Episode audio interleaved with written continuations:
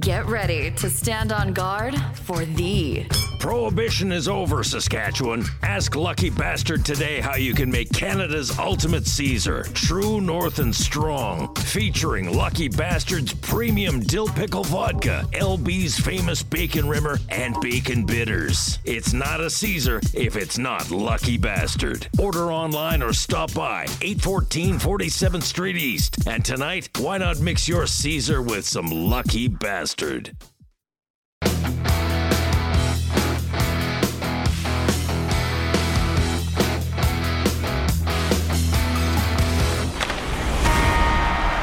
All right, welcome back, everybody, to the Fantasy Hockey Hacks podcast, a proud member of the Hockey Podcast Network and the official podcast of Left Wing Lock.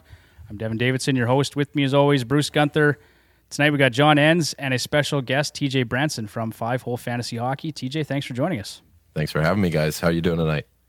Fantastic. Uh, pretty excited about tonight's episode, episode 80. We're going to talk about the Metro Division, part two. So we're going to cover off Carolina, Columbus, New Jersey, and the Islanders. Uh, like we always do, we're going to cover John's list and headlines with the hacks. Bruce, we actually have some news this week, so that's good. We do. That's good. Yeah. Uh, I saw you frantically typing in some notes about five minutes ago, so they should be current as of Monday night. Yeah, Um, finally. T- TJ, I'm excited to have you on. Obviously, like I, s- I mentioned earlier, I'm a listener of your show as well. I think you guys do a great job over there, Well, thanks. doing a, a nice job of keeping it both technical and, and entertaining. So uh, I appreciate that as a listener. Yeah, the the, the drinks they help for sure. No question. uh, I guess on that note, maybe just for any of our listeners that aren't aware, uh, let them know about your show and where they can find you. uh, so we're Five Hole Fantasy Hockey. You can find us on Twitter at FHF Hockey. We got a fantasy hockey Discord where, geez, we're seventeen hundred strong by now. It kind of just happened last week, and it's a big, huge community. So if anybody wants to, it's free. It's you know everybody's pretty helpful there. There's going to be some pricks left and right, but you get seventeen hundred people together. There's going to be some bad eggs, but uh, bad eggs sometimes they're funny. Um, yeah, so our podcast uh, we keep it light. Um, we mix analytical with empirical. So we got the eye test, we got uh, a little bit of the nerdy stuff, and we just try and keep it fun. I mean, this is something that you know, if nobody listened, we'd still be doing it. We'd be getting on Zoom, we'd be talking to each other, just you know, kind of shooting the crap about uh, about hockey, fantasy hockey. So keep casual, keep it fun. Hopefully, people uh, people dig it. Perfect. Yeah, well, let's let's do the, just that tonight. Let's keep it light. Let's have some fun. Pick on John a little bit. Um, about it? It's because I've been missing for a while, hasn't it? yeah, Yes. that's it. You've been busy though. You got harvest going on, so that's all right. Oh man, yeah. Um, all right. So I, before I move on, I should just mention this episode is brought to you by Lucky Bastard Distillers. They opened in 2012 and inspired from a lottery win. Lucky Bastard Distillers is proud to be the first distillery to operate in Saskatoon since Prohibition, home of Canada's ultimate Caesar. Mix your drink tonight with Lucky Bastard. Use promo code HockeyHacks to get 15% off your next online order. Shipping available across Canada. Uh, TJ, I'm not sure if you can get it, but they got some great dill pickle vodka if you're into, into vodka. So check it out. Gin. I'm in a gin kind of mood lately, man. If you've ever had, I'm going to get off topic just to start it. Um, a French 75. Man, this drink is great. It's champagne, it's lemonade, it's gin. You can drink way too many of them. We're, we're, we're starting to get into winter, so you have to change with the seasons, I suppose, to whiskey. But uh, man, that's a good summer drink. That that seems really fitting for summer, actually. Yeah, I have to give that a It's shot. perfect. It's it's dangerous. They're Yeah. really good. It sounds like it. okay, well, uh, let's let's move on here to John's list. So, TJ, I'm not sure if you ever listened to the show, but this is just uh, a nice way for us to kick off the episode, break the ice a little bit. It's uh, John's shit list of players, past and present. Sometimes it's just topical. Uh, today, John actually has a player for us, and as always, you have you have some good insight, right, John? Good, good insight. Give them hell. Oh yeah. Uh, no, this week's player on the list is uh, Blake Wheeler. Um, yeah, number one dude is trash. Um, the fact Oh, that he wasn't able to actually give the leadership to hold on to the C, um, and just letting that locker room get away. Um, yeah, I've never liked the guy, and that just not helping his cause. But I'll, TJ, I'll let you if you want to. If you have any thoughts on on Blake Wheeler, I'd love to hear them. it's more Winnipeg as a whole, man. That that whole locker room, you know, you're you're hearing this, you're hearing that. You know, PLD asked for a trade. He doesn't ask for a trade. Blake Wheeler and Mark Scheifele are like real clicky, and they're not really getting along. And then Bowness comes in and he strips the C. It, man, to be a fly on that wall, it's got to be toxic in there. I'm I'm nervous for him. Like, you know, Winnipeg. I love Kyle Connor. PLD is one of my, you know, I like my banger guys. So, Yeah. um, man, it's it's weird.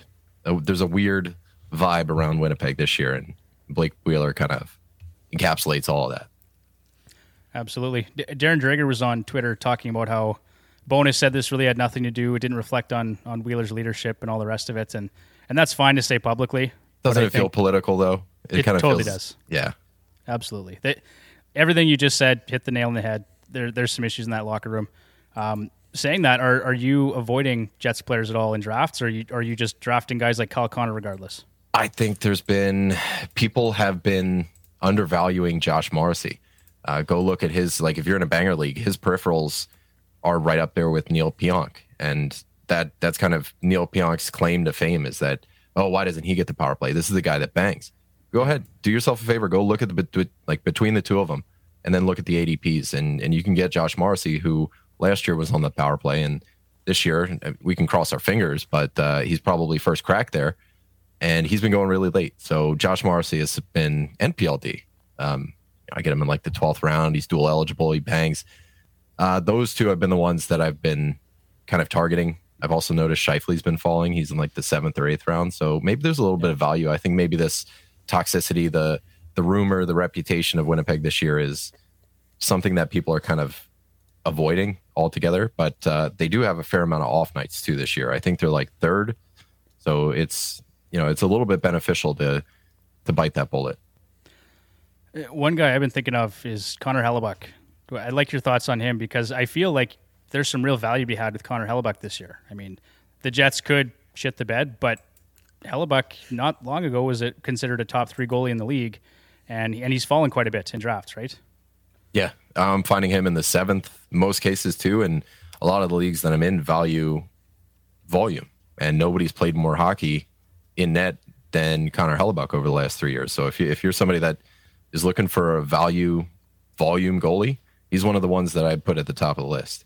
And I got it right here about the off nights. Um, Winnipeg 34 this year, and usually Anaheim is like that team that people key mark for that, and they got 41. So you're really not too far behind, right up there with like the Rangers.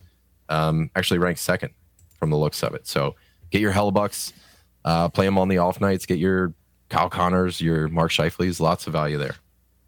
Perfect. Uh, one thing I'll mention tonight too, TJ, with your permission, I'm gonna reference your your ADP list here, just because I know How you about it, guys do such a nice job. Uh, it's it's probably more uh, accurately reflects what's going on within in drafts right now. So uh, we've got all of the Yahoo ADPs, but just if you don't mind, we'll reference some of this as well. For sure. Absolutely. Okay. Uh, and then I guess with that, Bruce, headlines. Let's uh, let's go to headlines and take it away.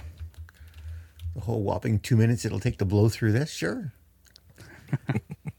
All right, so news this week came out St. Louis Blues have signed Senator Jordan Kyrou to an eight year, $65 million extension. Uh, it's exactly the same AAV as Robert Thomas. Kyrou had a career season last year with 27 goals and 84 points in 75 games. Okay, so TJ, I'll go to you again here. I, you're a Kyrou fan, are you not? I am. Yeah. Okay, I what's like your thoughts lot. on Uh, the AAV, mm, this one, I guess if I was in a cap league with Kiro, I would, I'd, I'd be, I guess, relieved that it's over. Uh, you know, it's not, they didn't wait another year for him to, to bust out even further to, to pay the guy. But, you know, him and Robert Thomas, you're building yourself a pretty good core for the future. I'm pretty happy with that. cool?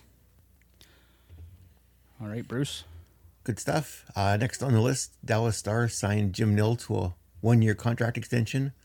Uh, Nill now needs to get uh, RFA Jason Robertson signed before the season starts. Which uh, you take a look at what Kyrou and Thomas have been paid. Could be a tall order considering uh, Dallas doesn't have that much cap space.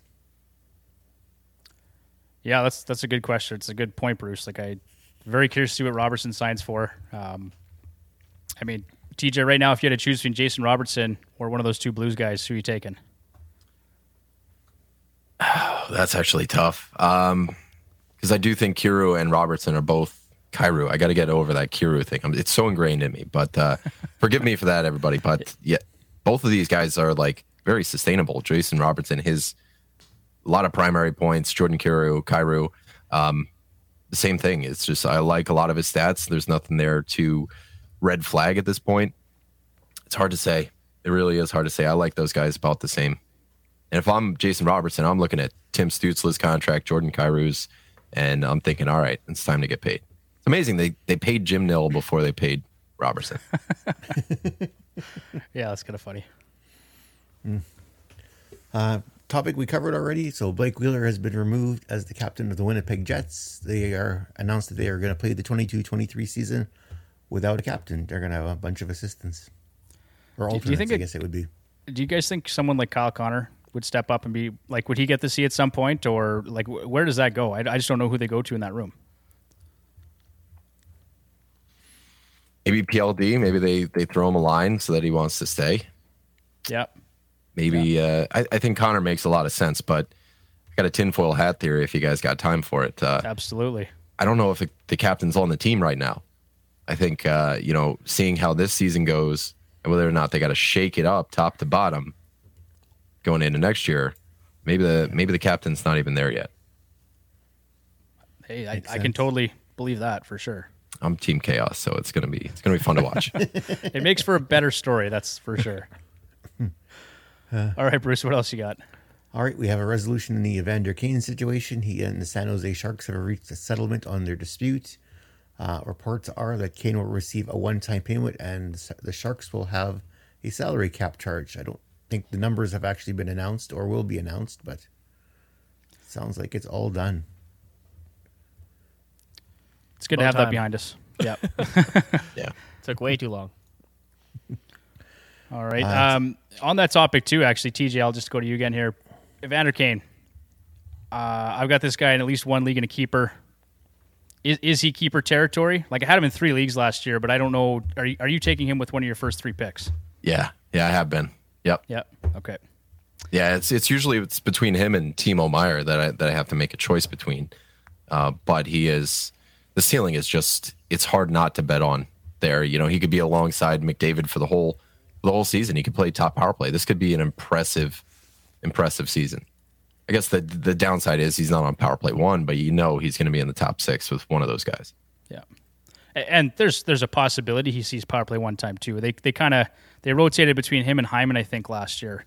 Uh, and Pulier we got some time on power play one as well, if I recall. All three guys they have a pretty strong net front build, so it's going to be one of those guys. Yeah. Okay, and then TJ's gonna love this next piece of news, Bruce. Uh, yeah, it came out this afternoon. Sean Couturier of the Philadelphia Flyers sustained an upper body injury while training just days after being medically cleared from his previous injury. Uh, he's considered week to week at this point. He'll be evaluated at training camp. Reports are it's herniated discs in his back. They're hoping it'll heal in six to eight weeks. If not, surgery could be required and he could be done for the season. You know how hard it is being a Flyers fan, man. Well, you're talking to three Oilers fans, so we, we have some inclination as to what it would be like. Well, at least you guys like there's there's a light at the end of the tunnel. At least you know Yeah, yeah. Now there is, yeah, for sure. nobody hates the Flyers more than Flyers fans. Like everybody thinks that they're the rivals. You know, it's it's oh no, the Penguins hate him the most. No, the Rangers hate him the most. No, it's Flyers fans. We hate them. Well, you could say there is a light at the end of the tunnel just to light the train. I mean, uh, my silver lining here is that there is no possible way now that Chuck Fletcher. I mean, he signed signed uh, Antoine Roussel and Artem Anisimov today to professional tryouts, and you know he's been talking about this retool on the fly. We go out and get Tony DeAngelo and throw him at John Tortorella so that he could be here. You know, we got you a defenseman. We know how much you like to play defense. We got you the worst defenseman in the league. he can shoot a lot, but he's you know he's going to let a lot of shots in too. So I don't know. This this season's going to be a mess, and hopefully we you know we get Bedard, Michkov, one of those high picks next year, and that would be that's the only. But it's never going to happen. Like when was the last time something good happened to the Flyers? It was Carter Hart, and look at him now. I was just going to ask you about Carter Hart. So, is there any hope for that guy this year Oh. or beyond? No, I mean that's our Sean Couturier. That's our that's our Barkov. That's our yeah, Bergeron. Right. That's he might be the only actual defenseman on the team. he's a forward now. He's out forever. So, uh, prayers to Carter Hart. Geez, those John Tortorella press conferences are going to be fun. But uh, this is going to be a this is going to be a rough friggin' season, and New Jersey will probably push us down in the lottery again. So looking forward to it. Oh man, feel for you. All right, Bruce. What else we got? One one last piece of news here. One last piece of news: that the Dallas Stars acquired defenseman. Oh, I'm going to butcher this name. Nils Lundkvist Bang on, Ranger. Sorry. bang on. Yep. Oh, good.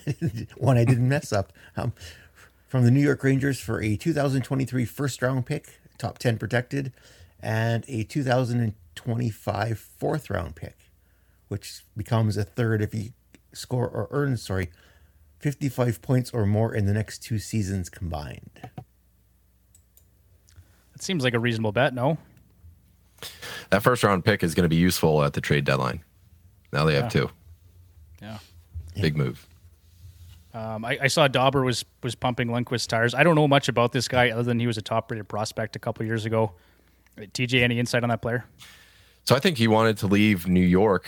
There's an there's another prospect there, a defenseman, uh, Zach Jones, who kind of leapfrogged him in the pecking order. And I think Lundkvist might have been a little bit incensed about it. Uh, you know, you're looking at guys like K'Andre Miller getting a extended look. Adam Fox, obviously, we're years past him being a rookie, but uh, you know, all these guys are progressing, and we haven't really seen a bunch from Lundkvist. So he requested a trade, and Jim Drury still gets a first round pick out of it. And uh, I think this is great for the New York. I do think they're going to flip that first round pick at the trade deadline and add something uh, that's just going to make them even better. For Nils Lundkvist, I think this is this is good. We're going to see him maybe on one of the top two pairs. Um, I don't want to hype train him up too much, but uh, I could see him with like Esa Lindell, but actually playing hockey. Anybody that's holding on to him at a dynasty, like you're gonna you're gonna get some stats out of this kid this year. So I'm I'm pretty excited. I think this is a good move for him, uh, fantasy wise, and great for. I I don't really see a loser in this one. I think everybody kind of makes out. Yeah, it seems like a good hockey trade to me, honestly. Yeah, because he's a right shot defenseman, which is something that Dallas doesn't really have a, a quantity of. Like Heiskanen and that, they're all left shot defensemen. They're not right shot. And there was a a surplus of those guys in New York, right? There's lots of righties in New York, so Yeah. Hen- hence his trade request, I think. Just made Yeah, sense. Yeah. Yeah. he was refusing to report the training camp. Okay, thanks, Bruce, for headlines. And I, I guess while we're on the topic of New York as well here, TJ, I just want to get your thoughts. Something about Igor Shesterkin. Um, so, so Nate actually from Apples and Ginos, he's joining us on the show next week. Oh, right on. Uh, I know you guys are, are buds. You guys chat quite a bit and stuff. Yep. Tell him what's Um, up. I will definitely do. Yeah. Uh, of course, he's got his zero G strategy, his draft strategy. So I just want to get into draft strategy really quickly with you. I love your thoughts. I am a little bit here. I, I, I love your thoughts on zero G, and and a guy like Shesterkin. Um, you know, is is is Vasilevskiy still the top ranked goaltender in your mind? And, and where are you taking goaltenders in drafts? I've been seeing him. To, to answer the first question, yeah, Vasilevskiy. I think there's, for me, there's more of a rapport, and I think a lot of people will agree. Like he's been a top goaltender for a long time. Igor Shesterkin was a top goaltender for one year, and he played 53 games. Um, you know, next year they got Halak, so we're we're guessing for volume again, and that's going to be great. But um, can he? Like he was almost breaking records all year. Can he do that again? I don't know, but I have an idea of what Vasilevskiy can do just based on the you know the past five years. So I know what Tampa is. I don't know what kind of New York Rangers we're going to get. I assume they're going to be good, but I don't have to assume with Tampa. So just for me, for peace of mind, I like Vasilevskiy number one. Igor Shesterkin in all the mocks and all the the listener leagues we set up. Like we've done, I don't know. I want to say like three dozen drafts over the last few months, and and Shesterkin always goes in the same area, and it's been surprisingly enough late second, early third, and at that point. I get what Nate's trying to do with zero G, and it makes a lot of sense. But in the third round, it's it's hard to ignore.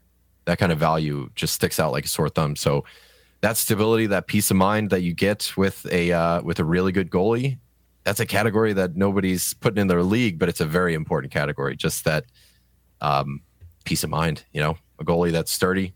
I, I don't mind him in the third, um, but I will say on zero G, most guys uh, they they bookmark the tenth round for their goalies. So I've been enjoying, thoroughly enjoying taking goalies in the ninth round because I already know they they've got them queued up in the tenth. So I get the pick of the litter, and I'm you know I'm not wasting too much of a draft pick, especially when I know all those same forwards are going to be there for me because half the next round is going to be goalies. I love it. I, I, I would, you know, I have a healthy respect for Nate's strategy, zero G strategy. I think it's great. I, I did fade goaltenders last year. In my mind, there's there's two goalies for sure that I have no problem taking early. We just talked about them, and then the other guys might be someone like Saros or or Hellebuyck if I can get them at a good enough price point. But um, You know yeah, who's that's been slipping too is uh, Freddie Andersen. I've noticed him a little bit later Yeah. too, and I, I like that one. Where's he going? So in your mock drafts, 93rd overall right now. Is that that's his ADP? Mm-hmm. That seems like really good value for Freddie Yep. Andersen. He's he's sneaking by a lot of people, and that's that's what I like about it. So I, hey, you know what? That's a great segue. So let's let's talk about the Carolina Hurricanes. So we're going to get into Oh, our fantasy hockey preview. Talk about the Carolina Hurricanes. Um, we'll get to Andersen in a second. So kind of the way we've been doing this, TJ. I'm just going to rattle off some stats for the team, what they did last year. I mean, it always doesn't it doesn't always apply to the the upcoming season, but just for frame of reference. And then I'll ask you, did the team get better, worse, or no different? And then we'll talk about Freddie Andersen. So. Uh, the Hurricanes were first in the Atlantic, 54 20 and 8. Goals for was 3.39, was ninth overall. Goals against, 2.44, was first in the NHL. Goals for percentage was 58.07%, which was third in the league. Corsi for was first at 55.77. And special teams are both pretty good here. Power play was 22%, was 13th overall. The PK was 88%, first in the league. They've got 14 back to back sets this season. That's tied for the third most in the league with seven other NHL clubs. Uh, 35% of the games played on light days, so fewer than 50% of teams in action. They added Brent Burns, Max Pacioretty, who now has that Achilles injury, uh, Ondrej Kase, and Paul Stastny. And then key departures here Ian Cole went to Tampa, Max Domi went to Chicago, Nino Niederreiter went to Nashville in that trade. Um, Tony DeAngelo went to Philly, as you'd mentioned earlier, and then Vincent Trocheck went to the Rangers. So, um, just to answer my earlier question, do they get better, worse, or no different? It's hard to say. Um, that 2C is going to be what kind of makes or breaks their off season. Is it Stastny? Is that something that they did methodically, or are they going to go with uh, Jesperi Kotkaniemi there? Is it going to be Jordan Staal? That 2C is going to be the most glaring. Like no matter who you add, you know, Pacioretty on paper it looked great, and then you find out he's hurt. Brent Burns is huge, uh, but 2C is going to be that's going to be wild to watch. I do think they got better though, as a whole. Okay, so I agree that that two C is a big concern for me, especially with Kotkaniemi. I don't have a lot of faith in that player right now. I'll be honest, um, and I don't think that Carolina does either, judging by the fact they brought in Paul Stastny. Do you see a scenario where maybe they just play Jordan Staal at two C because they kind of know what to expect from him? You got to put yourself in in Rod the Bod. You know, you put him in in his shoes. Um, Yeah. I think when trying to think like Rod, it's probably Jordan Stahl. Um, that second line, if you're running Svechnikov, Kotkaniemi, Necas, that's a young line. That's a green line. Uh, so you want to have somebody like a Stastny who who can also double as a left wing, or somebody like Jordan Staal who does a little bit of everything. So what's nice is they have options. There's no real surefire perfect option, but there's options. And I think everybody's going to a look. Daily Faceoff right now has um, Stastny up there, left wing lock, same thing. I'm not sure what they're going to do until we start seeing some camps, but uh, yeah, this top six looks it looks fine on paper. Okay. Uh, Freddie Andersen. So you mentioned him earlier. His Yahoo ADP last I checked was 53rd overall. So that's interesting that in your mocks, like I, which I expected to be more realistic, um, he was actually falling more. So I, I should check Yahoo again to make sure that's accurate. But um, anyway, I've got him pegged here for 55 starts and 36 wins. Are you taking the over or the under on on those numbers? That's a tough one. It, and it's so hard to take the push. I think that's like a you know give or take two of each, and that's about where you're going to wind up. I think it's pretty solid um, stat line. Uh, these guys they get hurt quite a bit, Andersen and Raanta, so it's hard to really pin down. Uh, 55 starts. I want to bet the under, but it's not going to be by much. 36 wins. I think that's about fair. So I might push that one. Okay. That's funny because we joke about that all the time. John said you can't push, and then Mike, our buddy Mike from Left Wing Lock, came on, and I think the first thing he said was push, and that's the first thing you just said. So, John, it, it can be done. No. Do 36 and a half. I'll, I'll take the under. Okay, there you go. There you go. Uh, all right, let's go to Brent Burns just because you had mentioned him. I, I'm pretty big on Brent Burns this year. Yeah, you're saying trash. No, You've never no, liked the player, but That's wrong. I, I I'm a big fan of Brent Burns, and I think he's in for a big season. I've got him for 15 goals and 68 points. Do you like the over or the under? Man, I'm gonna I'm gonna pump his tires too, but I'm gonna take the under on 68. I'll take the over on on 60, but I got to take the under on 68. Okay, fair enough. John, you're going down. I saw that. I'm, yeah. I'm going under. Okay. And Bruce, what's your take on on Burns for next year? Yeah, I'm going under too. Okay. Uh, I mean, there's some things I, I think. Like last year, his his individual shooting percentage at 4.9 percent was his lowest since 2017, 2018. Um, so there's there's one thing to look at.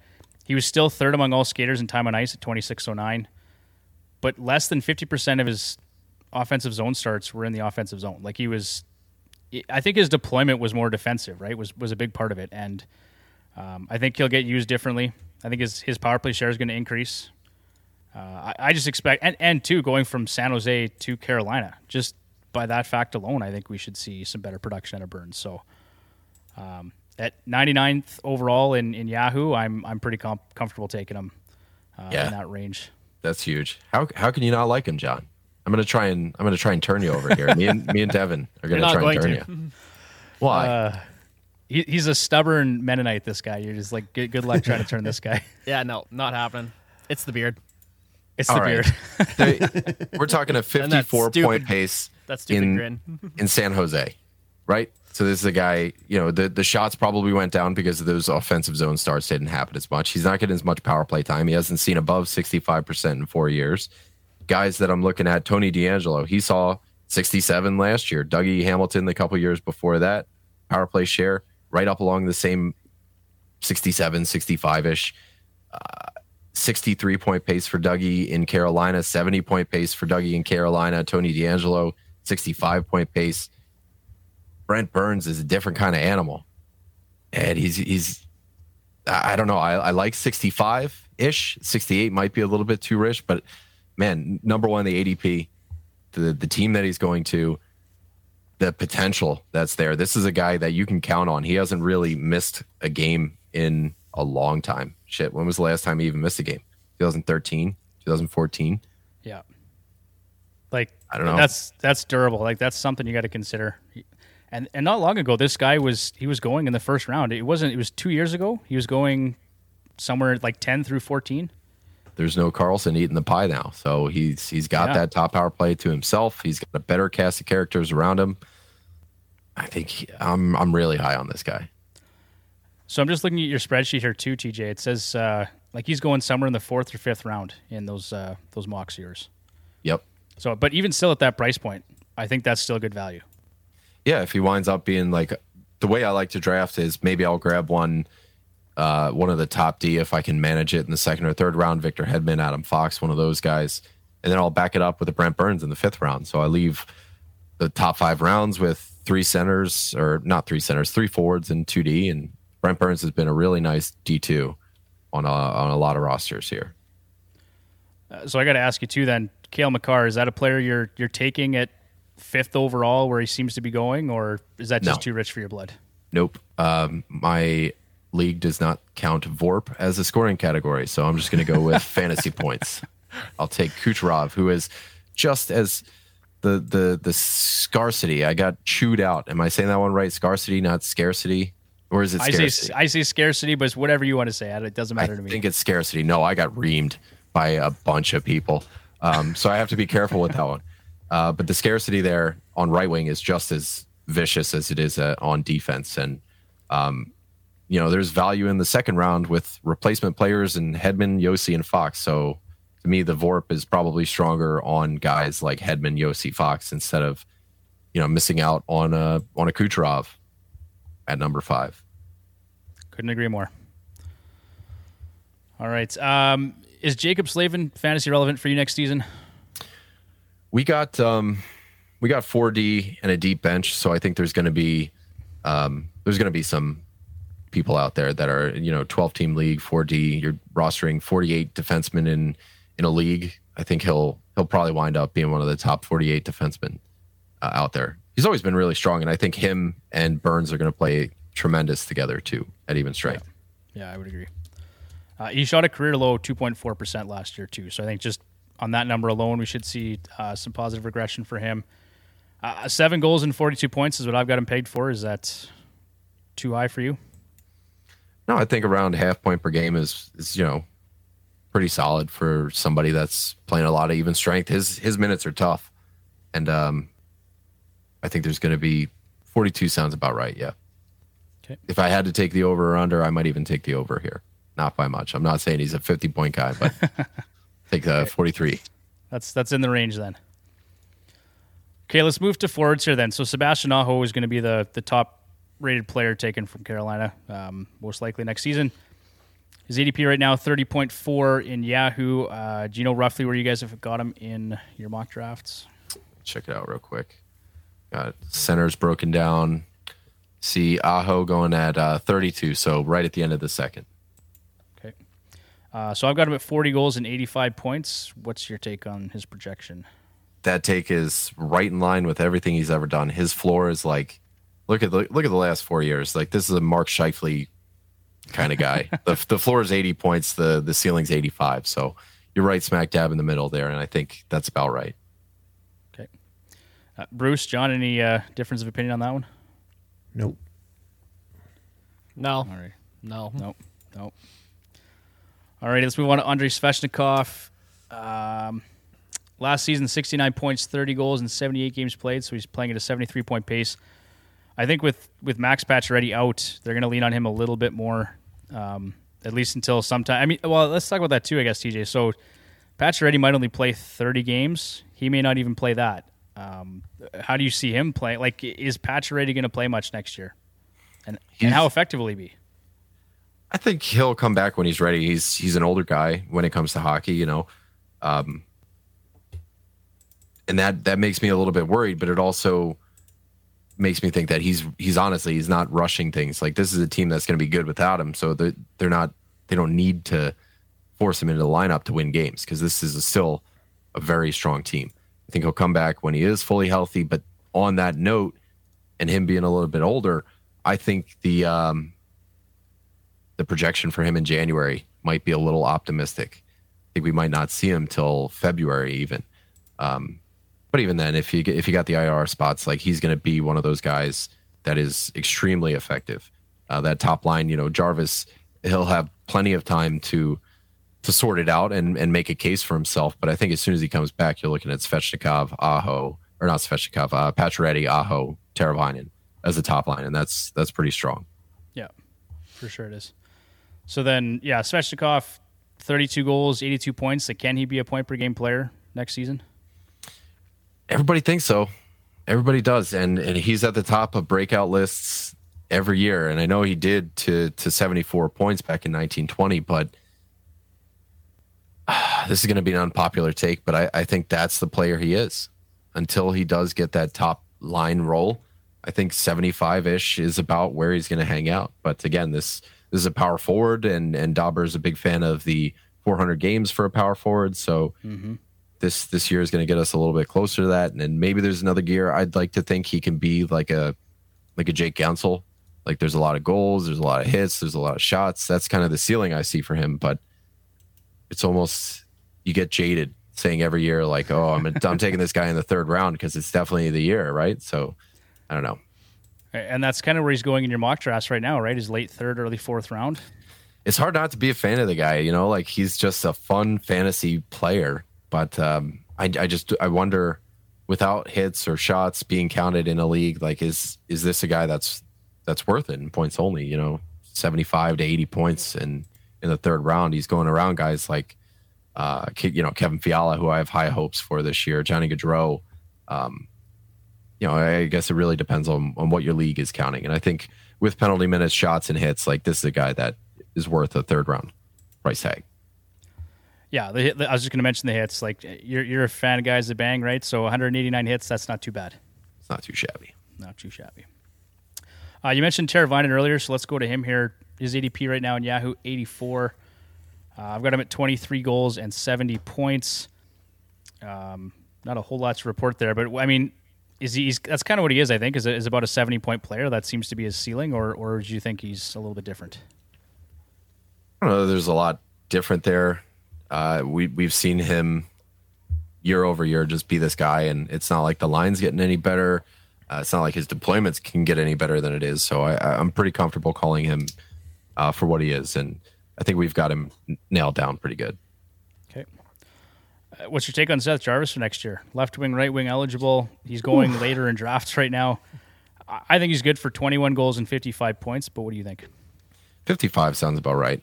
Uh, you know, I don't. A lot of people got him in their sleeper category, and um, I think it's rightfully so. He's he's going pretty late, and there's going to be solid value there. But a lot of the time, people get confused with sleeper, like, oh shit, this guy's going to break out for 75 points, and just tempering expectations a little bit. You got to hear 48 point pace last year, and and that's no, you know, that's no mistake. And to to say that he's going to get seven more points this year, if he plays a full season, that's not a stretch either. So. The line that he's on is really good. With Pacioretty out, he could even see top power play time, which is something that uh, is going to boost his totals. Again, how long is his role on that top line?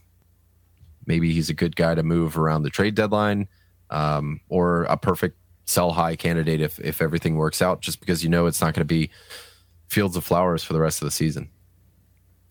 The other thing to keep in mind with Jarvis too is his ish Bruce, fifteen and a half percent. We've only got one season of data though, so I mean you, you can't really take too much from that. Maybe it goes down, maybe it stays the same, but I would just be cautious of that. So, like you said, temper expectations for Seth Jarvis. Uh, anything to really touch on for Ondrej Kase? Is he really fantasy relevant for next season? Man, I used to think so. Uh, I loved his his shots on goal per sixty were always so fun, but uh, he he has a lot of trouble staying healthy. Like those concussions kept like they caught up with him, and uh, you know when he's productive, it's fun. Uh, you know we saw him on the top line in in Toronto here and there in the top six, more like. But um, I don't know. It's it's really strange. I wonder because I get the feeling that Brind'Amour doesn't really like Martin Necas. We were seeing him getting buried last year, so I wonder if Kase gets some top six time. If if you know Necas screws up a little bit, he's going to be somebody on my watch list. But right now, third line uh, in Carolina, just with the injury history too, it's it's hard to roster or even think about drafting the guy right now. Okay, yeah, I would agree with that. All right, let's move on to the Columbus Blue Jackets. Uh, 37, 38, and 7. They're sixth in the Atlantic. 3.15 goals for per game was 14th. Goals against per game, 3.62 was 28th. Goals for percentage was 21st at 46.49. Corsi for percentage, 48.09 was 21st. Special teams were pretty pedestrian at 18.6 on the power play, uh, which is 24th, and then 78.6% on the penalty kill. They've got 16 back to back sets this season, so that's tied with the Rangers for the most among all clubs. And 34% of their games are played on light days. Key additions there, obviously, Johnny Gaudreau coming over as a free agent, and then Erik Gudbranson as well from Calgary. And then they got fleeced in that trade with Seattle, losing Bjorkstrand. I, I get tough. that they had to, but yeah, that's that's a rough look. Um, so let's let's start with Gaudreau. Uh, right now, Yahoo ADP is 20.2. Is he going much different in your mock drafts? Let's check. Left wing, Gaudreau, 33. 33 point, uh, not too far off. Okay, and, and I would tend to agree with that more. I, I don't 20 is too high for me for Gaudreau. Like I, I like the player, but I also will say I think his 115 points from last year will be a career high. Like it was a career high. I don't see him outdoing that this year in Columbus. I just don't. Um, his his Tevish Bruce, thirteen point three percent. Uh, That was a career high. His three year average is uh, is nine twelve. So I just I think that's obviously has to come down. Um, but I still have him here for 36 goals and 88 points. I think him and Laine and Boone Jenner. We got clarity on that today. It sounds like it's going to be those three to start in Columbus, and uh, Sillinger and um, who's the other guy I'm thinking of? Slavic. Thank you. Are going to get uh, get a, a look as well with those two guys, but I think it'll be Jenner's spot to lose to start. So, uh, do you like the over under on 36 goals and 88 points?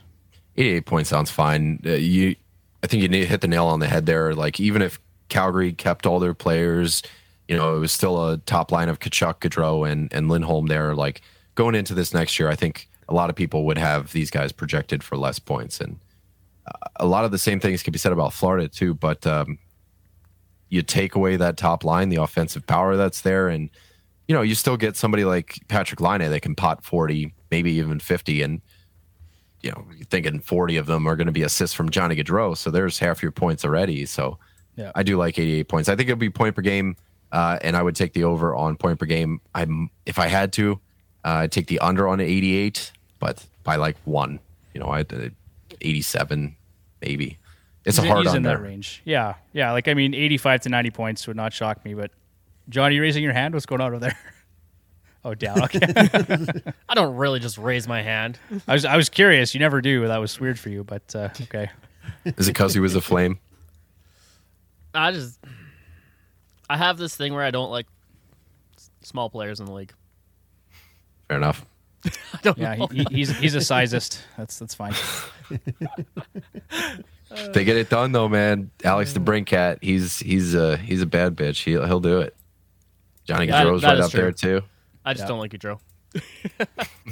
And, and I'm a short guy too, so I have a healthy respect for short guys that can put put up points in the league. So, uh, yeah, whatever, John, whatever. I don't have Tyler here to defend us. uh, Bruce, what are you doing for Gaudreau? You like the over under on that one? I'm gonna take the under, but just slightly under. It'll be 80 points, but it won't be. It'll be over 80 points, but he won't get to 88. Okay. Uh, Patrik Laine right now going 82nd overall on Yahoo. So seems like Six- good value. 61 on our end. Okay. Yeah, that seems a little more realistic for a guy that could pot 50, right? I think. Um, I've got him for 42 goals and 77 points. TJ, what do you think? He had a quiet point per game season last year. Uh, shots hit three a game again, so we're starting to see the Laine that uh, that we knew, and now he's getting he's getting a Johnny Gaudreau. So I think maybe we we see a different kind of Laine. Uh, Seventy seven points, forty two goals. I feel I feel pretty good about that, but I think there is the ceiling is a lot higher. Like I, I feel like I would take the under on Gaudreau, but if I had to, I would take the over on Laine at seventy seven. I think that's fair. I just I've only seen him at a point per game. Was it was this the first time last year? Has he done that more than once? Uh, I think he did it once. No, he came close with 76 point pace back in 1920. Okay. Yeah. So I I agree with you. I think the the potential's there for sure. I'm just, I'm kind of hedging my bets a little bit here, but This is crazy. So over on uh, Dobber Hockey, they break it up into quarters his season. And in his third quarter in 23 games, he had 33 points. That is wild. wow. I remember Laine went off, but I, I didn't know it was that substantial. Hmm. And that was without Gaudreau. So let's let's see what happens. I guess. How about it? All right. Uh, Boone Jenner, we've talked about him. I, I've heard you talk about it on your show before as well. Like, you know, give our listeners your thoughts on Boone Jenner. Like, I've got 25 goals and 60 points. What do you, and, and last year, I should preface this, he had 61 points, uh, was on pace for 61 points. And that was a career high, I believe. So, I think his case is the strongest for that for that one C. He's the captain. He is the only one of Roslovic, Sillinger, or himself that I think is capable of getting into the corners, getting the puck for for two elite playmakers. Uh, you know, he's he's a water bug. Like he'll do it all. Uh, this is a physical guy that you know we got a small guy out there, Johnny Gaudreau. He's he's kind of he's on the smaller side, right? So do you want Jack Roslovic out there, or do you want Boone Jenner who can who can bash bodies? Um, to me, all signs point to Boone Jenner. He's he's a net front guy as well, so he's going to clean up in front any shots that go with Laine, uh, any shots that Gaudreau puts on there. You know, he's right in front of the net and he's cleaning up all that stuff. So I really like Jenner as the the lead candidate here, and the 61 point pace that um, you referenced there. Uh, in the time that Jack Roslovic went up to the top line, he was at a 67 point pace. So a lot of people are like, "Oh, but you know, Roslovic was so good up there. It was it was six more point like paced points than it was Jenner. So like I don't know if if Columbus is going to value six extra points over the course of 82 games, or if they're going to value all those things that I that I spoke about Jenner uh, more. And if if I'm making a bet, it's going to be the net front. It's going to be the physicality. It's just going to be he's the captain of the team. So everything points to Boone Jenner as the one C here, in my opinion. yeah, no, I agree. Uh, Bruce, any difference of opinion for Jenner? No, not at all. I, I agree. John? He doesn't like him. No. Like- yeah, no, he's not a fan. He's going to make the list. Yeah. I want to see your fantasy team after you're done drafting. Can you shoot me a screenshot of it? It's just all behemoths, right? So it's like Zdeno Chara, uh, like Tyler Myers, Yeah. Six foot seven, gigants. That's the cutoff is, is six four. If you're any shorter than six four, you don't make John's list. Nope. Uh, how, how tall is Blake Wheeler? I gotta look this up. He's six five. Six five. I'll be honest. I think there's like two players over six foot four in the league that I actually liked. And actually, you know, let, we should, to be fair to John, you're a big Paul Kariya fan, Yeah, I know. and and Patrick Kane, not a big guy either. No, So I'm looking up how tall Brent Burns is right now. Six foot five. there you yeah. go. See, don't like him. What the heck? There's there's some exceptions There's, there. I yeah, don't like your face, buddy. That's basically how it goes. All No, right, I'm right uh, there. I'm right there. Like I have so many guys that I just in our first year, um, there was one guy who was insufferable about his team, and most of the players that were on his team that year, I don't like him. Just I, I hold a grudge forever, and Brent Burns is one of them. But I'm I'm coming around on it, so maybe I'm just a year early, uh, getting over it. And I think maybe next year you'll be you'll be ready to get hurt again. I, I'm not banking on it for John. No. All right, let's talk about uh, former Flyer Jake Voracek. Uh, you got to have some insight on this guy. I think for next year we should expect some better numbers. He had six goals last year in 79, That's like kind of his thing, though. Like six, but he shot at a career low, right? He shot at four percent last year, so uh, you, you got to expect. I mean, like, can we expect double digit goals from him next year? double digit, but um, that again, that's never been his thing. So I've watched this guy for for years and years and years. His career high is 23, and that was uh, you know over the last five years. Yeah, he got double digits three times. Um, but I think his role has changed so much. Like, look at this: six goals, 56 assists. He knows his role at this point. But think about the line that he's going to be on if it, if it's Jack Slavic on there and Gustav Nyquist. You're going to need scoring from from one of those guys. Uh, so I think maybe he does start getting back to his old ways. The shot volume has crept down too, so that's going to be hard to to furnish those goals back up without his shots being where they were when it, when he was scoring double digit goals, 2.7 a game, 2.7, 3.1. Like we're looking at 1.9. He's getting under two shots a game now. So, Yeah. um, and I, I wonder if that's you know he he's on the older side. So I wonder, you know, I wonder about that if those shots ever come back. I, I wouldn't think they would really, but I, I think one thing I, I looked at was his secondary assist rate, and it was actually the lowest in five seasons. Uh, he was at 0.17 secondary assists per 60, um, so down 65% from his five year average. So it, can we expect a bit of a bump or an uptick in points just based on maybe some some added points from luck? Like I, I don't know. Is he going to play on that top power play? That's going to be a lot of uh, of what plays into it. I'm looking at left wing lock right now. They got him right there. Um, I don't know. It's it's hard to say more than 68 points. I think that's probably. I, I would take the under on 68. Unfortunately, like I know Yeah. he was a kind of a exciting player back in the day, but I think his role is just it's shifting. He's not. He was one of the premier guys for us in in Philly, and I just I think he's a background piece in Columbus at this point. Okay. Um, just the interest of time here, guys. I'm going to try and move through a few players here quickly. So Jack Roslovic, 20 goals, 45 points. Do you like the over under on that one, TJ? Over, over. Okay. Okay. Uh, Bruce, what do you think? Over under on Roslovic? I'll go over on him. John? Sure. Yeah, we'll go over. Uh, I, I've kind of got the same thing here for Cole Sillinger. I mean, a lot of this could be deployment dependent, but uh, 20 goals, 45 points. TJ, what do you think? That's going to be a tough one. Um, where these centers line up, I think I'm going to go under, but that's going to be on the assumption that he's the three C. Okay. Uh, Zach Werenski. So I, I know Nate is big on Zach. He's, he's got him pegged for big numbers this year. Uh, I've got him at 21 goals and 65 points last year. 48 points, 11 goals. He was on a 58 point pace.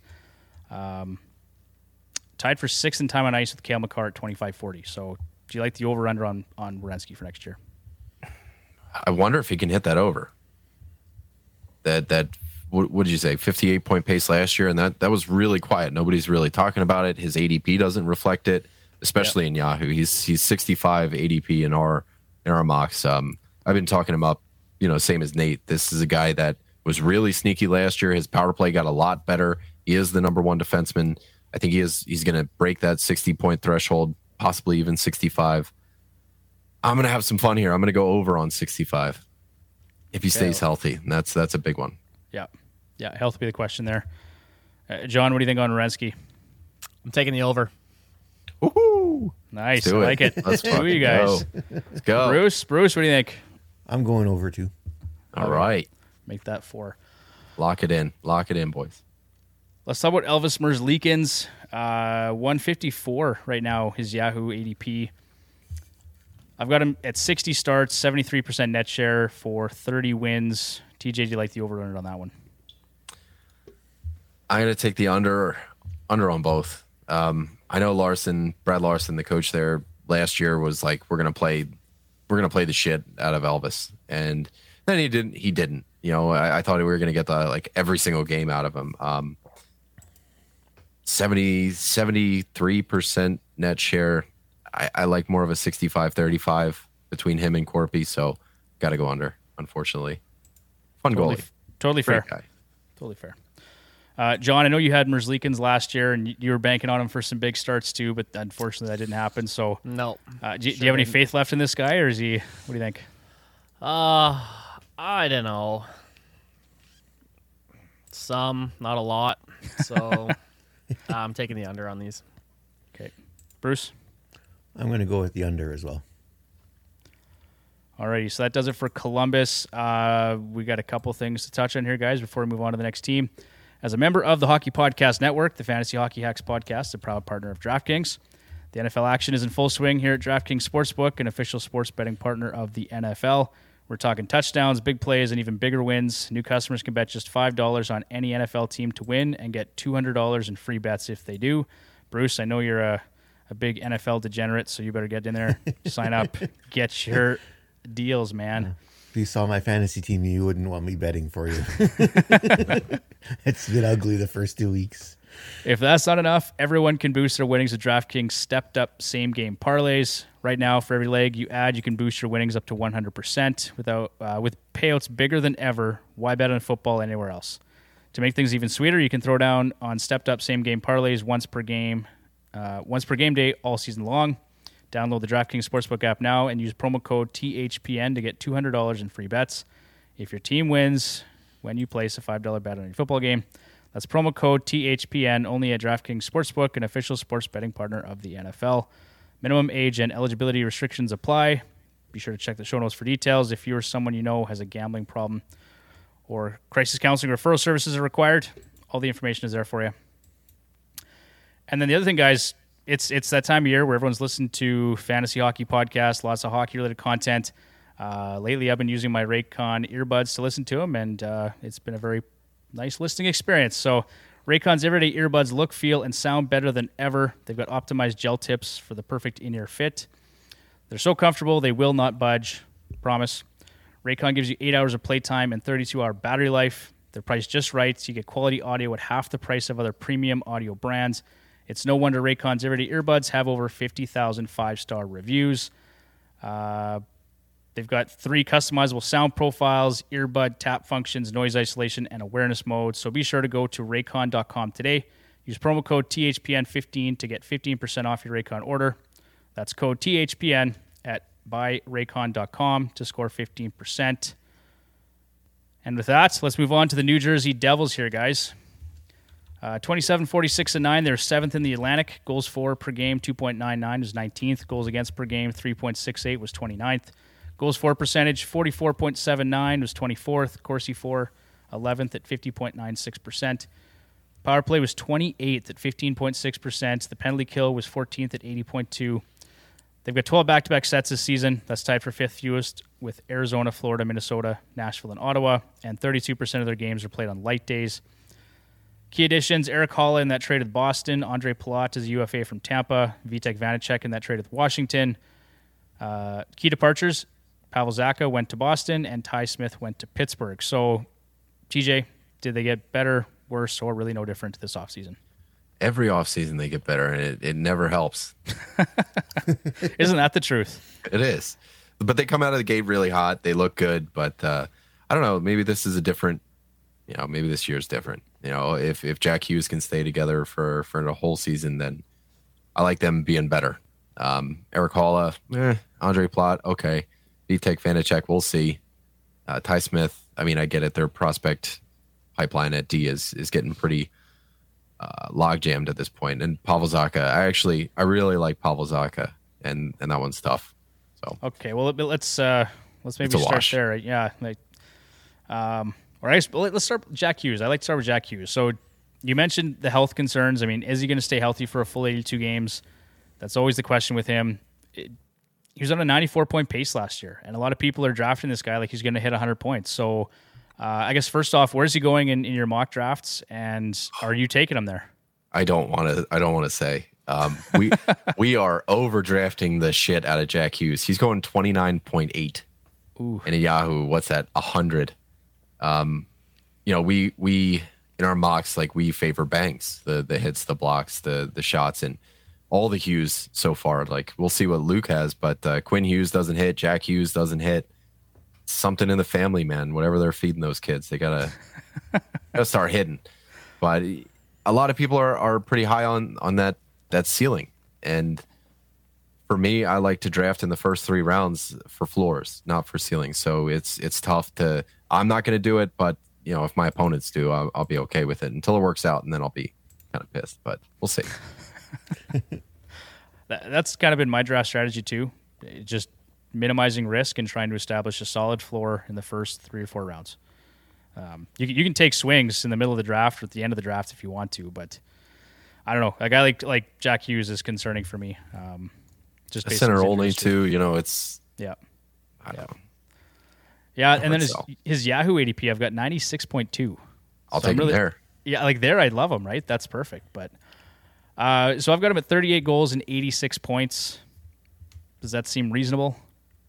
Yeah, yeah. I don't know if he's 100 points yet, uh, or if he's 82 game ready yet, but 86 points. That sounds about right. Like 49 games last year with with 56 points. 49 games is kind of a small sample size when you look at the the grand scheme of hockey, right? So Yeah, yeah.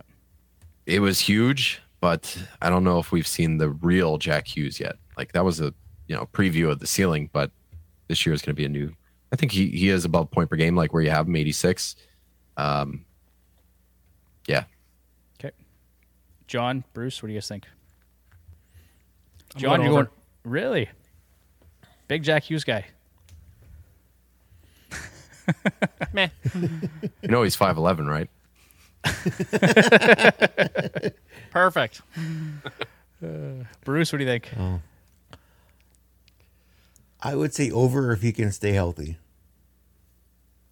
Okay. I think he, I think he'll get to 90 points. I don't think he'll get up to 100, but I think he'll get to 90, but he's got to stay healthy. All right, fingers crossed. Uh, TJ, I know you're a big fan of Jesper Bratt. Yes, sir. Okay, so let's talk about him a little bit. Uh, I've got him for 27 goals and 74 points. I'll be honest, like I play a lot of fantasy, and and I was kind of oblivious to this guy. So when he kind of broke out last year, that was a real surprise for me. But um, lots of career highs last year: 73 points, 18 power play points, his shot rate at 2.6, just about 60% power play share, time on ice, everything. He was just up last year. So where do you see him going for points, and and where are you comfortable drafting him? I think he's here. I think this is the guy that is here to stay. Like the the shooting percentage isn't something that's wildly concerning. The IPP, when you get down to the nitty gritty of it, is is again, it's it's something I can consider sustainable. Uh, there's a lot here to like, and especially if he's on the wing uh, of Jack Hughes at right wing, he's going to be collecting a lot of those just gimme points, the the ancillary, the you know he'll get in on some points, and with 26 goals, that you know he's a guy that's going to drive play on his own. Um, again, this is a guy where most of his assists were primary. So I like this guy as a play driver and, and somebody creating opportunities. And there's, like I said, there's no red flags with him in his underlying stats that make you think that he's gonna he's gonna drop down at all, even with all those career highs this year. Uh, again, the 13.9 shooting percentage that's not terrifying, right? So that's just something that could be on the high end of average. And Yep. I like him there. So 74 points. My heart wants to take the over. My head wants to take the under by a little bit. I don't know. Who's going to win? What's somewhere in that range, right? Yeah. And give or take five points. Okay. Bruce, John, any thoughts on Jesper Bratt for next year? Under. Yeah, I'm not sure he gets to 70 points again, but again, Not sold, it was a- Bruce. it, it's one season, right? And I, I don't know much about him. I know when he took off last year, I grabbed him and he helped me a long way. I'm hoping he can repeat that this season, but I need more than one season before I can really say. Totally fair. Uh, Ondrej Palat is the next guy I've got here, but I think we kind of know what to expect from him. Like in my mind, he's kind of a 20 goal, 50, 50 point guy like that. And, and, you know, give or take five points maybe. But um, last year he played at a 52 point pace, 123 hits, so 1.6 hits per game. He's been pretty good for banger leagues. Um, consistently around 13% shooting and just under two shots a game. So TJ, what's your thoughts on, on Palat? Is there like, can we expect much more than that?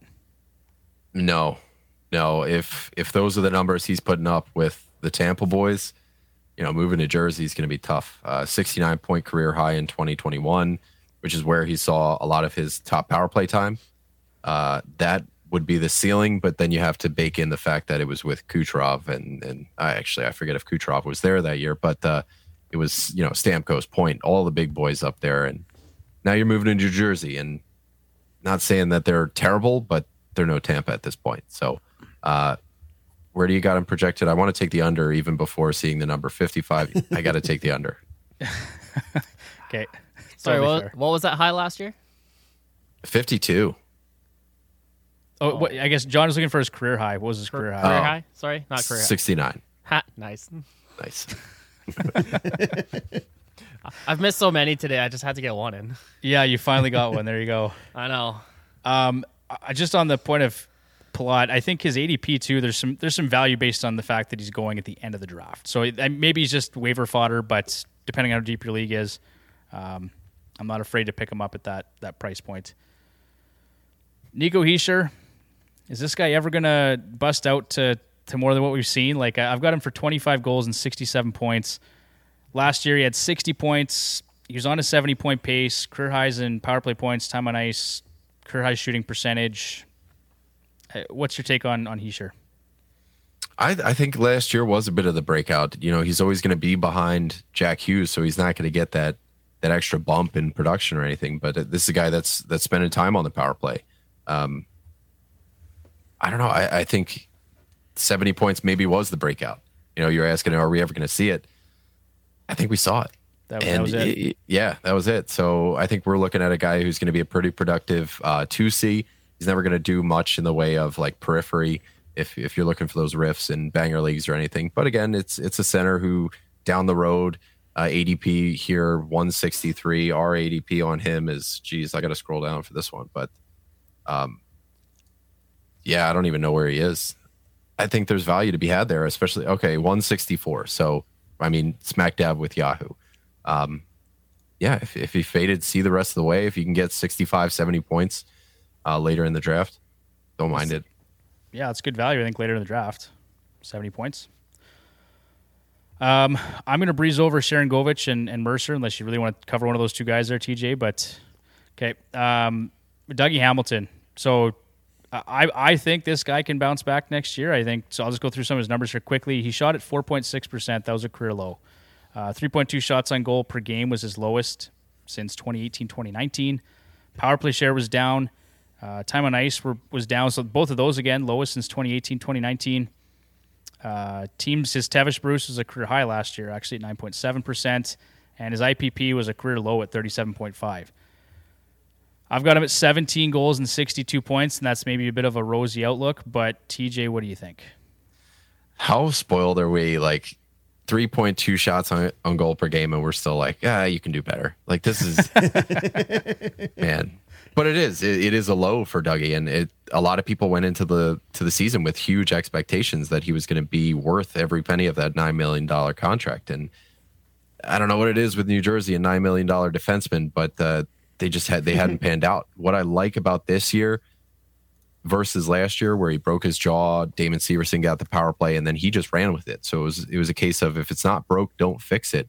And maybe they were trying to sell uh, you know, Severson at the trade deadline and juice his numbers a little bit. So just things just didn't work that way. But going into next year, maybe there's this reset where they're going to have Dougie on the top power play again, and and he can build on that 40 point pace, getting back closer to like obviously this is not a Carolina where he's doing 65, 70, but you know to see 50, 55 would be would be possible with that top power play. So a lot of it's going to hinge on what happens in camp, where his deployment winds up, and um, 62 points. I'm afraid I'm going to have to take the under on that one, but uh, I like the over on on 50. Like if we were doing 52, I'd I'd take the over, but I think it'll wind up somewhere in the middle. Okay, that's fair. Uh, Bruce, what's your take on Hamilton for next year? I'm actually going to take the over. Not not much over, but I'm going to take the over. I think like it. he, I think he regains his spot, and I'm not sure. I think uh, I think the reason why they left him off power play after one after he came back is well, it's his jaw, right? He doesn't want to take another one on the chin, and Okay. Severson was rolling, so I changed it. Right? They they weren't in a. I don't think they were chasing a playoff spot at that time, so why push it? Yeah. So I, I guess you and I will be fighting it out for Dougie Hamilton in drafts this fall, Bruce. First overall pick. And Sorry, John, I'll- what's your? I won't touch him. You won't touch him. So you're taking the under then? No, he's Yep. too short. Okay. Oh yeah, six six five, six six. He's too yeah. short. No, he's too tall. Yeah, too tall. Wh- One thing I noticed about him, and I, I think this happens with a lot of players, but when they move to a new team, the first year is always a bit of a struggle, right? So, Yeah. but for Dougie, I found it interesting. You go back and you look when he went from Boston to Calgary, his points per game went down. I'm not digging deep into his numbers here, but his points per game went down. And the same thing, I think, when he went from Carolina. Well, it was a big dip when he went from Carolina to New Jersey, Um, He was hurt. and and Calgary to Carolina, like fifth. You know, just again points per game pace went down. So I just, I is that a thing for Dougie? Does he just take a little longer to adjust to his settings, like a lot of players, or His best years were with most of the power play share. His his two strongest years, 63 point pace, 70 point pace, was 67% of the power play and 64% of the power play. This past year, just over 50. And I think a lot of it was because he was he was owning that power play early. But then once Severson took up, like it was just took the rest of the year for him to go down to 52%. yeah? Um, if he gets into that 65% range again, I think we're talking, you know, 55 plus. Okay, and I, like his ADP too in Yahoo at 103. That's that's pretty good value, I think, for a guy that even if his floor is 50 points, that's still pretty good. So, Really good upside too. um, and then Severson, I've got him at 10 goals and 45 points. I think I think he does take a step back, just losing a bit a bit of the power play share, and really we saw career highs from him last year. So, um, let's talk about goaltending here quick. Vitek Vanecek coming over from Washington. How do you see that tandem working this year, TJ? Is it, is it going to be a split, or what do you think? Well, the thing I like about this one is they went, you know, they've been getting Corey Crawfords and and uh, you know older guys, and what they have here is time. They've got Vitek Vanecek and Mackenzie Blackwood. So if, if it doesn't work out in the first year, they have time to correct itself. And it's not like New Jersey's making a push for it right now. It's just kind of like they're waiting their turn in the Metro for them to be relevant, waiting for maybe it's Boston to age out or the Islanders to figure out what team they are. Um, this goaltender tandem makes me nervous because I think it's a 50 50 split. And drafting a 50 50 split on a team that I don't have confidence in just compounds itself. So it's it's hard to draft one of these guys. But if you're if you're going Nate's way, if you're going zero G, these are the guys that start to look um, pretty appealing towards the end of it. And I like I like Vanecek to get a bulk of the starts, but I do think it goes largely hot hand. And we've seen Mackenzie Blackwood have hot hands before. So it could wind up 50 50. It could wind up 60% the other way towards Blackwood. And that uncertainty is just another reason I won't be drafting. Okay. Yeah, that pretty much how I would see it too. Bruce, any anything different there, Dad? No, nothing. Okay. Uh, yeah, like, like I had those guys 60 40 is kind of how I saw that. So I got 23 wins for Vanecek and 15 for Blackwood. Um, about yeah, I don't I don't expect a ton of wins in New Jersey, honestly, but. Okay, let's move on to the Islanders then. 37, 35, and 10. They were fifth in the Atlantic. 2.79 goals for was 23rd. Goals against, 2.82 was seventh. Uh, special teams were 12th on the power play at 22% and fourth on the PK at 84%. They had 15, or they have 15 back-to-back sets this season. That's tied for the second most with Philly and Pittsburgh. And 38% of their games are played on light days. They added Romanov in that trade with the Montreal Canadiens, and they lost Austin Czarnik to Detroit. Uh, TJ, did they get better, worse, no different?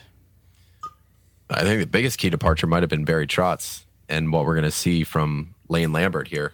Uh, you know, I, I, know Lambert and Trotz have been tied at the hip for a number of years, so a lot of us are hoping that Lambert breaks away from that and introduces some offense into this uh, kind of boring fantasy team. I, I think they got better. Like Romanov is is tight, and I think the team as a whole is going to be better. If you remember back last year, they spent I think it was like the the first quarter of of the season they spent a large amount of it on the road because their new stadium was being built and it was hard to build momentum and then you got a new stadium you don't know where the bathroom is you, you don't have a like, you just don't have a routine right so i think this year is going to be a lot different for the islanders and it was just so strange to see them go to be that bad after being to so many eastern conference finals over the last five years um, so i think they are going to be better i think they did get better Okay, so th- there is some hope for Matt Barzal then. Well, uh, it depends. it depends on what kind of league you're in. Um, you know, there's no, there's no, uh, what do you call it, John Tavares there to to take all the the hard minutes or whatever. But um, yeah, Barry Trotz is gone, so hopefully Matt Barzal isn't a third line center anymore. He can get back into the top six. So I've got him pegged for 25 goals and 70 points. Does that seem realistic for Barzal next year? I think he is. I think he is like a, a, seventy point guy, and he makes his hay on on assists. So fifty assists, or uh, you know, forty five, whatever the math is on that. I'm, I don't yeah, know. We'll go with forty five. Yeah, forty five, whatever. Uh, yeah, he. That sounds about right. That's that's his game. Is he double ups assists to goals? Okay, John Bruce. Anything different for Barzal? Uh, a coach that teaches offense. Yes, so, please. So good things. It, would be uh, nice to see. Like, be nice to get a coach that would turn Barzal loose. That would. I, that's what I would like to see. For sure. I don't think we'll see that. Well, what we really would have liked to have seen Bruce was Barzal in an Oilers uniform five years ago, but that just didn't happen. No, and they were drafting a defenseman at that time, so they wouldn't have took him anyway. I know. We can still bitch about it though. Yes. Um, all right, let's go to Brock Nelson. This guy really interesting, actually. Um, I, I talked about this guy lots last during the season. So 24 goals in 46 games played during the second half of the season. He was on a 43 goal pace in the second half.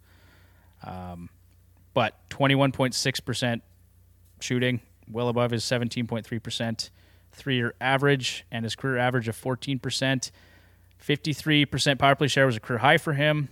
He was on a 67 point pace all season long. I've got him at 30 goals and 67 points. Does that seem doable, TJ? Ah, man, he is tough to tough to nail down. 37 goals last year, 18 the year before that. You know, shortened season. What? Who the hell is Brock Nelson at this point? And it's it's hard. I think I would take the under on goals, but the points I like. So it's it's a, it's a weird kind of mix here. Okay, John, you gonna pick up Brock Nelson at 167 overall? No. um. Yeah. No. I. I'm taking the under. Okay, Bruce. So, okay. Oh no, I'm gonna. I'm taking the under. There's probably only. There's only three Islanders I would actually draft, and he's not one of them. yeah, that's basically what I was gonna say. Okay, well, let's. Who's your three then, guys? I, I have an idea, but Barzal, Dobson, and Sorokin. Yeah. Yep. Otherwise, I would just run away from the rest of them. I don't mind Lee as much. Like he would he would be kind of a fringe four, but yeah. those three are exactly who I was thinking of. Well, and so any any value for Oliver Wahlstrom? Like he's a guy that there's some promise there, I think, and, and I know Nate loves that guy. Um, he's got to play more than eight minutes a night, though. He he does. Uh, he does. Yeah. With Barry Trotz out the door, I think Lane Lambert, somebody that's been he was with the Admirals back in the day. Uh, he's familiar with the younger players a little more than than Barry Trotz might have been, and maybe that was the reason Barry Trotz, you know, saw the door is he just wasn't willing to play the kids, and he was doing weird things with with Matt Barzal. So I wonder if if Lane Lambert sees something in in Ollie Wahlstrom that that uh, Trotz didn't. So he's he's somebody to keep an eye on for sure. And he had 101 hits last year and 74 pims. So he covered some categories nicely there too. And I think if he gets a chance to play, he can put up some goals. Uh, I probably just someone you add to your watch list for sometime in the season. Okay, let's see, let's go down to Noah Dobson then. Like, for anyone that wants to review some of these projections, I've got projections for all the players, but we don't want to keep TJ here all night because he is on the East Coast. So, Nah, don't don't worry about me, man. I got all this gin to keep me company. I'll be all right. alrighty. um, there it is. When he when he switches to the hat, we'll get concerned. Bottle in a straw. Stick it Wonderful. in the hat.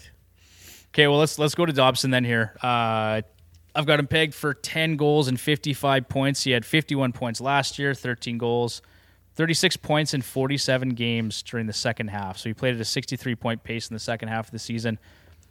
Uh, he shot at 6.8%, 2.4 shots on goal, 154 blocks. Finally got power play one time, and he played uh, 21 and a half minutes.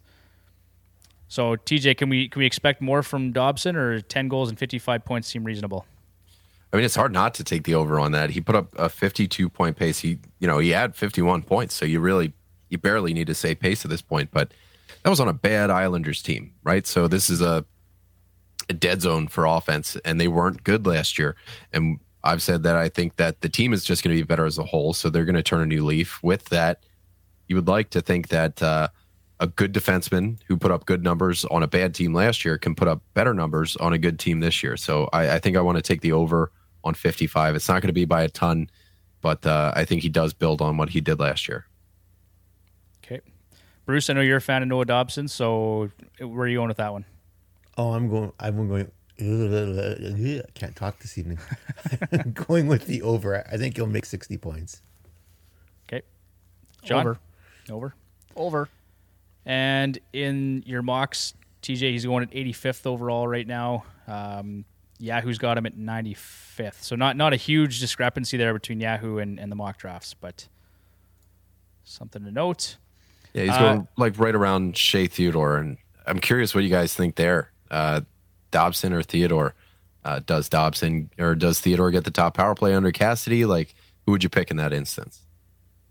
I, th- I I like theater more, I think, but it's the power play thing that concerns me in Vegas, right? So you just don't know. It's it's the unknown right now, and I think you at this point can confidently say Dobson's going to take power play one for hopefully a more offensive Islanders team.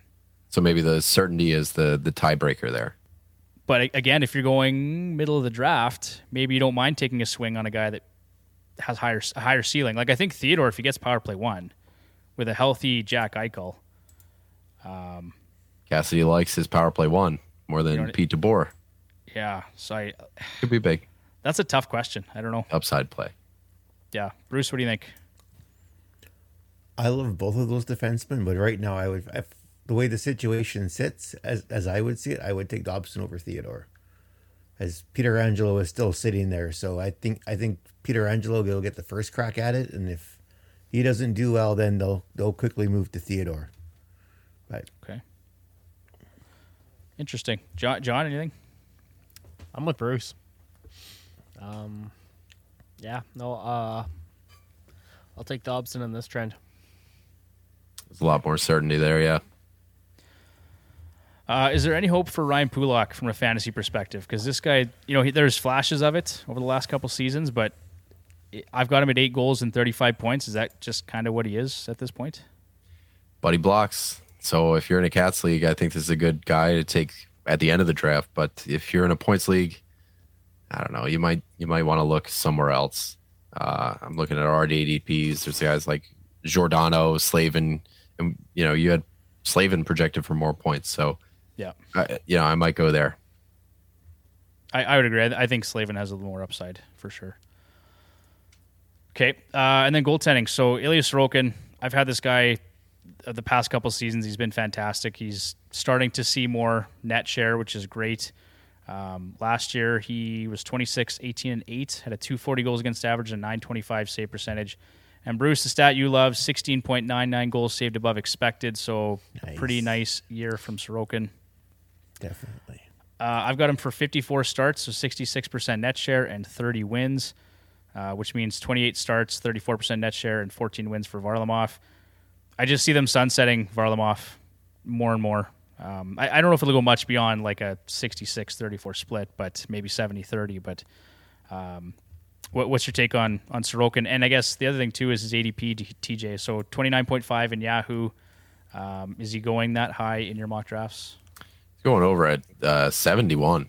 Yahoo is like they're crazy about their goalies. I don't know what it Yeah. is, but I like him at seventy one. He's Yeah. one of the guys that I've been getting in like you know the sixth round uh, for my first goalie, and I feel totally fine with that because same things I was saying about Dobson, like the numbers he put up on a bad team. You can say the same thing about Sorokin here. Like you look at his record and his numbers, and you wouldn't think that the New York Islanders record is what it is.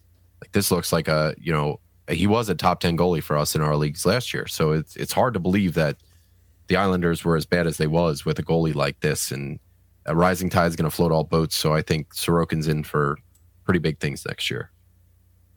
Okay, yeah, I, I like him a lot more at that ADP of seventy one. That's that's pretty damn good value for Sorokin, I think. Uh, Bruce, do you like? What, do- what do you think? Fifty four starts, thirty wins. You like the over under on that one? I think the over, but just slightly, just slightly over. I think it might creep a little closer to 60 starts. Okay. It depends. Uh, it's going to depend on how Varlamov plays. And John, what do you think? Taking the over. Taking the over. So we're all fighting for Sorokin next year. Great. Yes. Okay, so that does it, guys, for the the Metro Part Two. Um, TJ, thank you very much for for walking through that with us. Sure We've thing. got- Thanks, boys. Yeah, no, it's, it's an absolute pleasure having you on. We got two quick things here before we jet. Uh, Ask the Hacks, guys. We're still running that. So if you want to get entered for a free one year subscription to the Left Wing Lock iPhone app, send us your fantasy hockey questions and we will get you entered. And then, of course, the last bit of news here the Hacks holiday. TJ, I'm not sure if you've seen any of this, but uh, we're sending one lucky listener and a guest to Vegas February 18th against Tampa Bay. Um, so thank you to Lucky Bastard Distillers and Left Wing Lock for uh, supporting us and making that contest happen. Um, so two tickets, like I said, to that game February 18th, two round trip tickets to Vegas, three nights accommodation at a hotel near T-Mobile Arena, and then of course a free one year subscription to the Left Wing Lock iPhone app. So go to fantasyhockeyhacks.com slash hacks holiday. Check it out. All the details to enter the contest are there. And then one bit of information you'll need is the hack the code number, which this week is number nine. So there it is. Um, and then TJ, just before we go, one more thing. Where can listeners find you again on Twitter?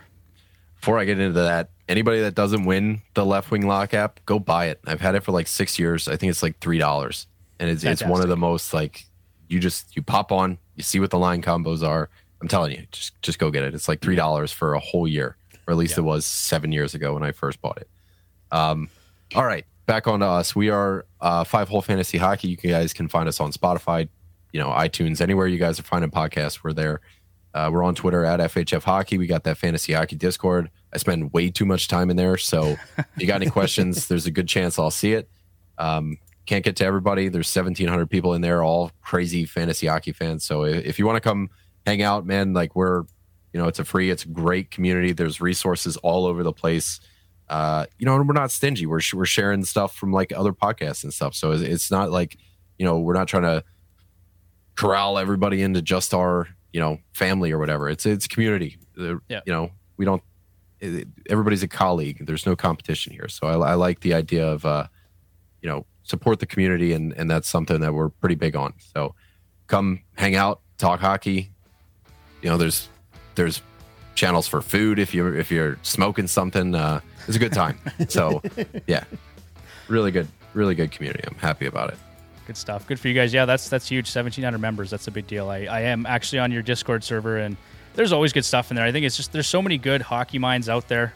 Um, it's just a good place to just exchange ideas and, and learn something maybe you didn't know yesterday. So And even if you just want to talk shit, just get in there and you know let out some energy and, and pop out. Yeah. yeah, exactly. Stir the pot and leave. Yep. Alrighty. And then uh, for our listeners, if you don't know already, uh, follow us on Twitter at FH Hacks and then on Instagram, Fantasy Hockey Hacks. Check out the website, fantasyhockeyhacks.com. TJ, thank you once again, and we'll talk to you soon. Thanks, guys. Take care. You too. Thank you. Take care. Bye, Felicia.